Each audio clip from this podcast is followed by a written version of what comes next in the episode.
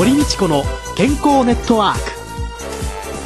この番組はラジオ日経の経済番組でおなじみのエコノミストやアナリストをはじめスポーツ選手医療関係者などをお招きして日々のお仕事や健康のための工夫について伺う健康生活応援番組です。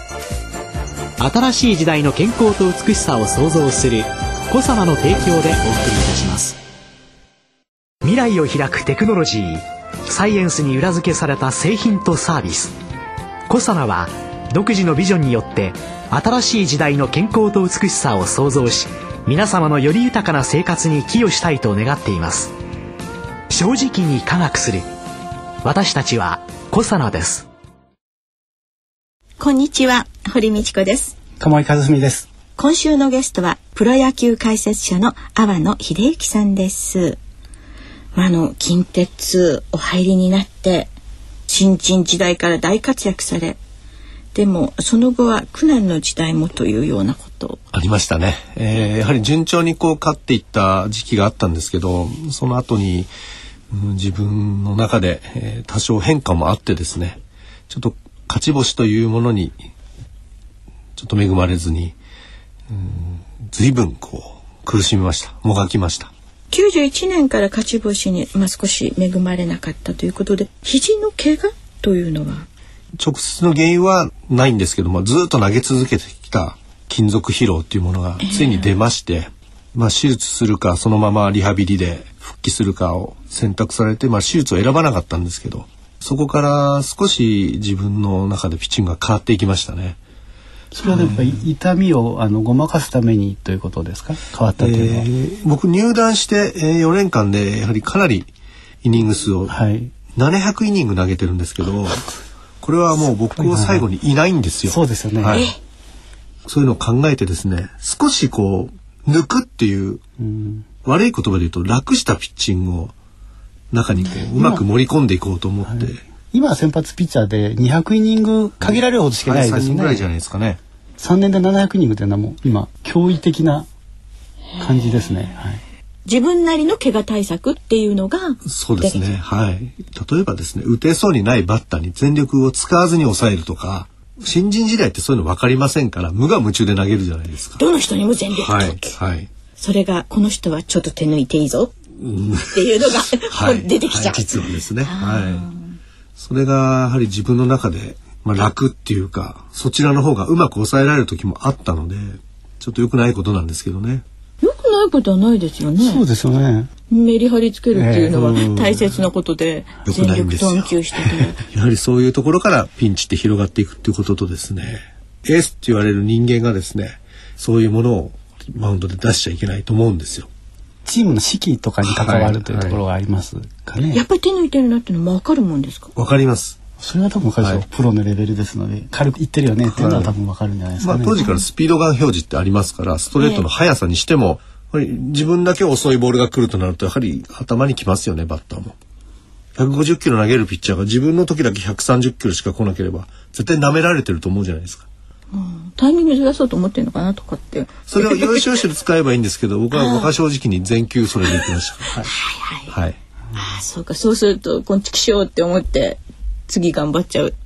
そう相手がですね。相手が。でそれでただまヒットになると守ってる方はもっと本気で投げろよって感じになっちゃいますよね。はい。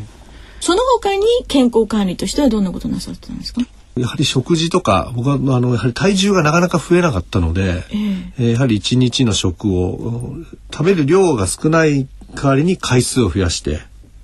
ああ一回の食事量が少ないので、はいはい、カロリーを多く取ろうと。増やして、はい何カロリーぐらい取られるもんなんですか？三千ぐらい目標にしてますけど、あまり厳密に測ったりとかはしませんね。はい。もっとたくさん食べられる方はもっとたくさん取られてると思いますね。はい。はい、僕はもう全然食べないんですよ。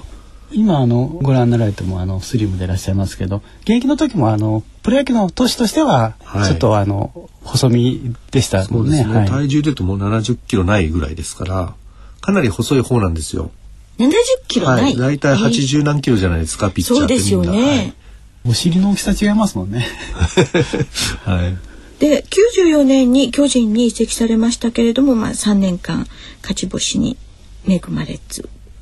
巨人に行った時っていうのはやはり自分の中でも注目球団そういうところでやるという意識は高かったんですけど、まあ、その辺こう大胆になれなかったというかね開き直ってもっと投げればよかったんですけどいい投球しなきゃ次がないとか、うん、そういうのにこう少し弱気になってたと思いますね。ジャイアンツのこうプレイヤーの3年間というのは僕にとってはすごくもう一回やり直したいなっていうぐらいの時間ですけど、まあ、近鉄の時に比べると注目度全然違うという感じですよね。ね。あの、はい、今よりも格段にあの差が大きかった時代ですよね。はい、もうキャンプからびっくりしましたね。監督長嶋さんでですね、えー、松井君が入ってきたぐらいの時期ですから、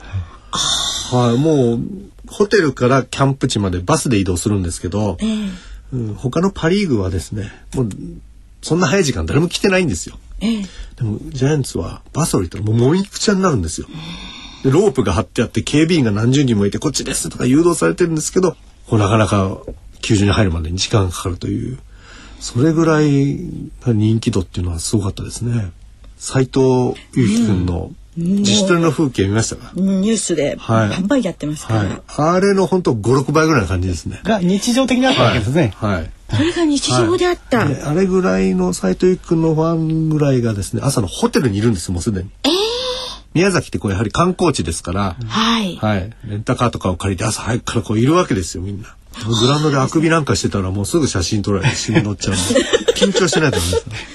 す。そうか何もかも近鉄だと違うわけですね。それは多分あの注目度は全然違っていていい時はいいけれどという感じになりますよね。はい。もう生活自体がもうガラッと変わりましたね。門限なんていうものもありまして。あ、近鉄は門限なかったんですか？あのあったんですけど誰も時間が知ら知らないんですよ。まあ豪快なパリーグなので。はい97年に今度は横浜ベイスターズに移籍されて翌年日本一の立役者になられてってこうやって長野さんのプロフィールね見させていただいてるとね苦労の後には必ず輝いてらっしゃるんですよね。ああ、ありがとうございます。そうですよね。ねだってそのやり直したいなっておっしゃるような巨人があったから横浜ベイスターズの。まあ多分ずっとそれを勝手に頑張ってこられた結果なんでしょうけれども。日本一になられた時のお気持ちはいかがでしたか？僕は一番プロ人生の中で14年やったんですけどもやはり日本一一番嬉しかったですね。過去に優勝してるんですけどリーグ優勝で止まってるんですよ、はい、惜しいところで負けてるので、はい、それがやはり地元球団で、えー、これはやはりドラフトで指名してもらった球団を全部渡り合い行かれたわけですよね、はい、そこで最後のチームだと思ってやってましたから、いやこれはもう本当に充実した一年でしたね。一位指名されたプロにの球団に全部入られて、はい、全部で優勝経験されて、はい、そして最後に日本一って多分プロ野球界唯一の経験、ね、あおっしゃる通り、はい、こうこういう経歴の選手はいらっしゃらないので、めちゃくちゃ華やかですね。はい。実はすごいですよでも堀さんトレードされるってことは活躍あんまりしてないから言っちゃうことで。いや じゃあでもそうじゃなくて欲しいというチームがいるからいけるわけですよね,、でなければあの球団側はあの解雇というカードいつも使えるわけですよね、はい、ですからトレードっていうのは力をその貸してほしいという球団が必ずなきゃいけないので、はいはい、まあ、すごくトレードってダーティーなイメージが当時ありましたので、頑張ってこいよってみんなこう送別会とかやってくれるんですけど、どこかこうしんみりするんですね。選手側も出されるというイメージが強いですそうです。はい。でもそういう気持ちが次の発奮につながっていけばあります。はい。見返したいという気持ちもありますし、ね、はい、みんなそこで挫折して終わってしまったら何だったんだろうだけれども、その一流のプロの選手として活躍し続けるっていうんですか？そういう難しさとか喜びとかは、うん、やはり日々の練習とやはり今は体のケアとか僕もその肘の大きな故障をしましたので、えー、そこからやはり肘とかに関してはそう勉強するわけですよ。同じ故障はしたくないと思いますから、まあ、そういうこともやはり知識としてどんどんこう備わっていきますから後にいい方に作用しますよね。ベテラン選手になった時に。若い選手にもそうやって教えることができますしまだまだやりたいっていうのはありましたよ。まあ、よく言えばもうもっと優勝したかったしそれこそメジャーリーグにも行ってみたかったしって今からだと思いますけど、うん、やはりこう誰かがもういいと、まあ、引退っていうものに向けて誰かがこう出してくれるんですよね合図を。では来週は阿波野さんの引退とその後のご活躍について伺います今週のゲストはプロ野球解説者の阿波野秀幸さんでした。来週もよろしくお願いします。よろしくお願いします。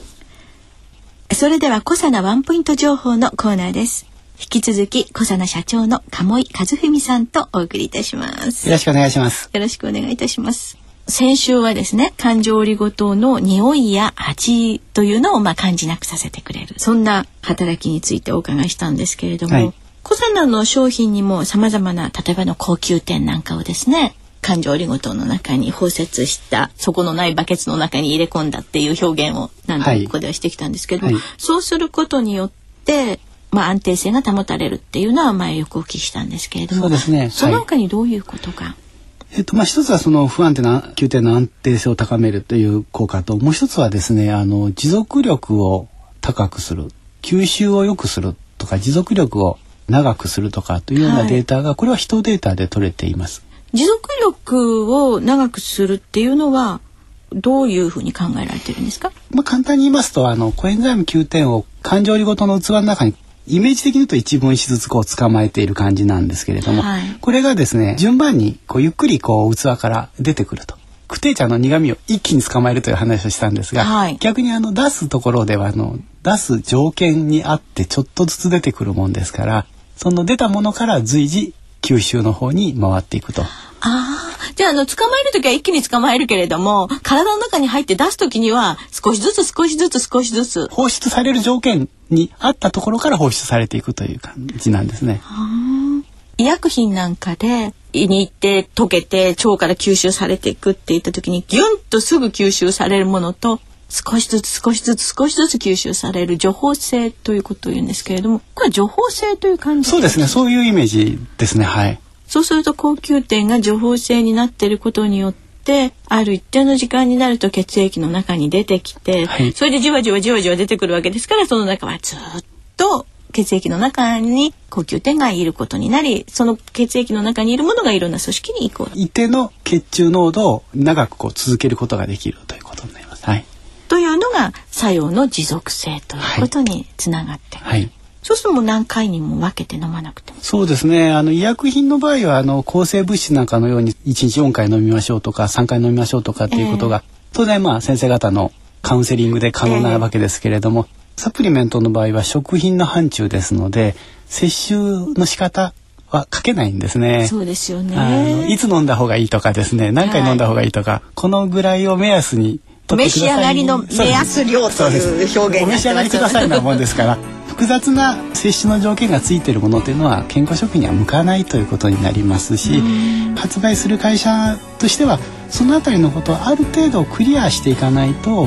明確な効果があってはいけないと薬事法では当然言われているわけですけれども期待に応えられる製品化というのは企業側の責任としてはやっていくべきだろうというふうに思っていますのでその辺りのことがクリアできる。技術の一つとして、まあ、放出というのはありかなというふうに思っています。小佐ワンポイント情報のコーナーでした。堀道子の健康ネットワーク。お相手は堀道子と。鴨井和文でした。それでは皆さんごきげんよう。さようなら。